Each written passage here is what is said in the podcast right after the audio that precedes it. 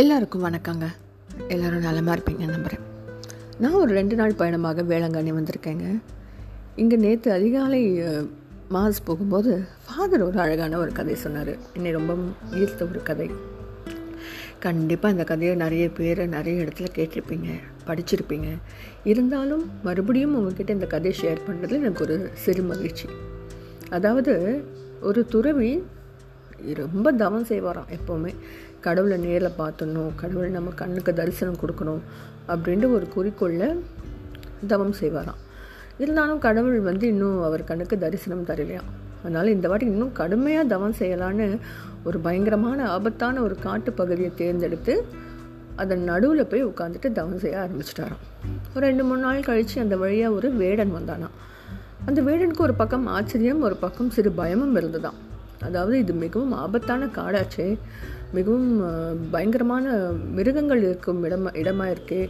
இங்கே இவர் இருக்காரு இது இவருக்கு சரியில்லையேன்ற ஒரு பயத்தில் துறவியை தட்டி எழுப்பி ஐயா மன்னிச்சிடுங்க உங்கள் தவத்தை நான் கழிச்சதுக்கு இருந்தாலும் என்னுடைய பயம் என்னென்னா நீங்கள் இது ஒரு ஆபத்தான பகுதி இல்லையா? உங்களுக்கு இது தெரியாதா? தயவு செஞ்சுங்க இந்த கிளம்பிடுங்க ஐயா. உங்களுக்கு உயிருக்கே ஆபத்தாயிடும். அப்படின்னு சொன்னானா வேடன் அக்கறையில். அதுக்கு அந்த துறவி சொன்னாராம் இல்லைப்பா கடவுளை நான் எப்படியாவது சந்திச்சே ஆகணும்.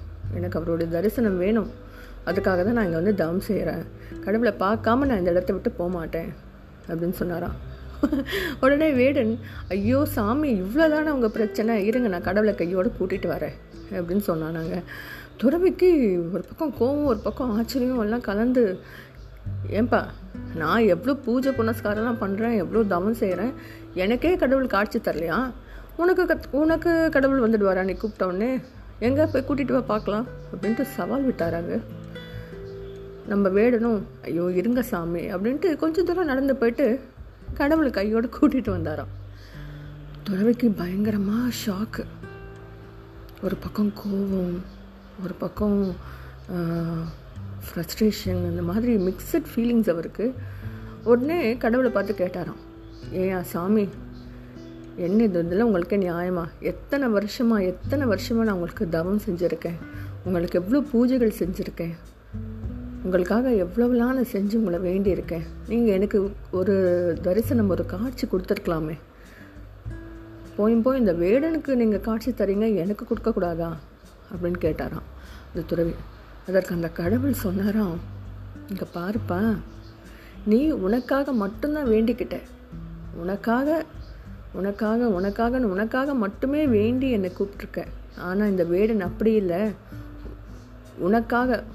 சாமி உங்களை பார்க்க துறவி ஒருத்தர் இங்கே உட்காந்துருக்காரு ஆபத்தான பகுதியில் இருக்காரு. நீங்கள் வந்தால் தான் போவேன்னு சொல்கிறாரு அவர் உயிருக்கே ஆபத்தாக இருக்கும் சாமி. அப்படின்னு உனக்காக வேண்டி வேடுன்னு என்கிட்ட கேட்டான்ப்பா அதான் உடனே வந்துட்டேன். அப்படின்னு சொன்னாராங்க. துறவிக்கும் கொஞ்சம் ரியலைஸ் ஆச்சு. இந்த கதை கேட்ட எனக்கும் ரியலைஸ் ஆச்சு. அட எவ்வளோ அழகான விஷயம் பாருங்களேன். இல்லை? நம்பி எப்பவுமே நமக்காகவே வேண்டிக்கிறோம். நம்ம மற்றவங்களுக்காகவும் வேண்டணும். மற்றவங்களுக்காக வாழணும். அதுதானே வாழ்க்கை. அதுதானே கடவுள் நிர்ணயிக்கப்பட்ட ஒரு விஷயம். எந்த மதமாகட்டும் எந்த கடவுளாகட்டும் எல்லா கடவுளும் ஒன்று தான் எல்லா கடவுளும் போதிக்கிற ஒரே விஷயம் அன்பு தானங்க. அன்பாக இருங்க.